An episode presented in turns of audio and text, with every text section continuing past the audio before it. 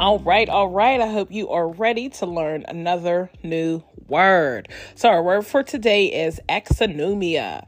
Exonumia, this word is a noun. This word is Latin, and the first known use of this word was in 1962 two. So, exonumia actually has two definitions. The first definition is referring to coin like objects. The second definition means to study and or collection of coin-like objects. So, from these two definitions, we know that this word exonumia means has to do something with coin-like objects, studying or collecting. So, let's go ahead and hear a bit of history about this word so we can get a better understanding. So, this word is actually compromised of exo, a prefix meaning out of, and the Latin nummus meaning coin.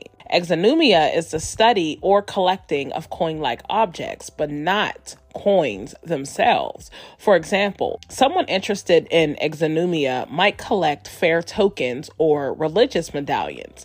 A penny that has been pressed and elongated into a souvenir in the vending machine would qualify for exonumia, but the funds used to pay for it would not. Wow, that is really awesome to know. But let's go ahead and hear two examples of exonumia in a sentence. Tobias had a collection of exonumia he amassed over a decade. The arcade tokens were ever present exonumia in her pocket. Two really great examples. All right, let's go ahead and take our quick break and let's create our own sentences using this word exonumia.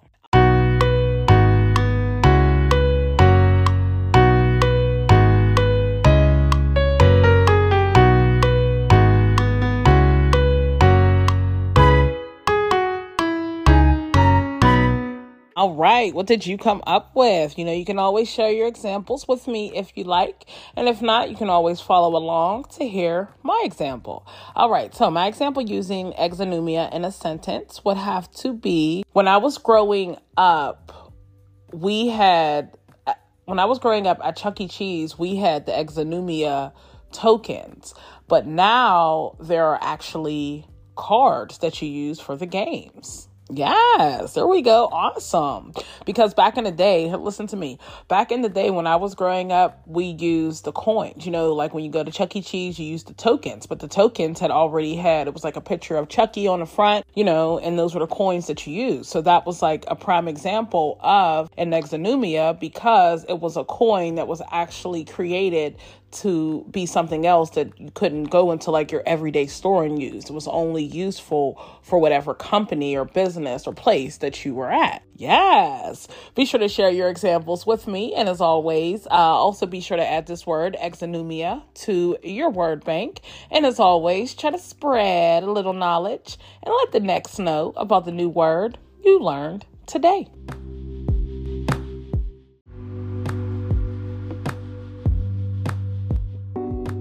So, the word we are going to learn today is darg. Darg, this word is a noun. This word is English and it originated in the 15th century. So, darg actually has two definitions. The first definition is a day's work. The second definition is a defined quantity or amount of work or of the product of work done in a certain time or at a certain rate of payment. A task. Wow, awesome. All right, let's go ahead and hear a bit of history about this word to get a better understanding. So, this word comes from the Middle English, the work or day work, stemming from the Old English, the work from day, meaning day, and work, meaning work. Did you know that Darg is also the name of a village in the Sughd region of northern Tajikistan? Much of the country is mountainous, making it a popular locale for hiking and climbing. Wow, awesome, awesome, awesome. All right, let's go ahead and hear two examples of darg in a sentence. Seamus knew he had a darg of work to finish by 5 p.m. The teacher finished writing the darg of lesson plans by noon two really good examples. So let's go ahead and make our own. We're going to take a quick break and create our own sentences using the word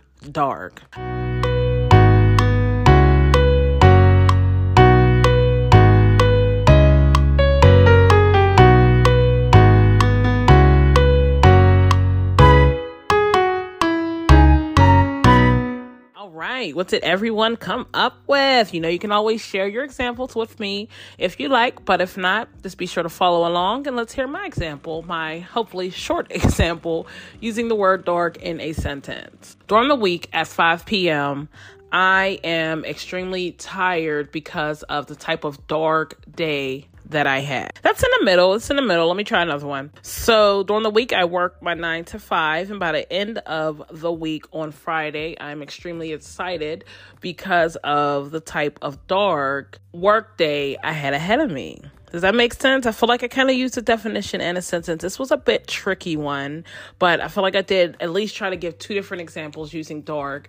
Uh, I try to utilize saying, you know, that um, it was a hard day's work or a day's work or the amount of work that I had in a day. So be sure to keep that in mind that darg is either a day's work or the defined quantity amount of work or um, product of work that's put into it. So be sure to add this word darg to your vocabulary bank. And as always, try to spread a little knowledge and let the next know about the new word you learned today.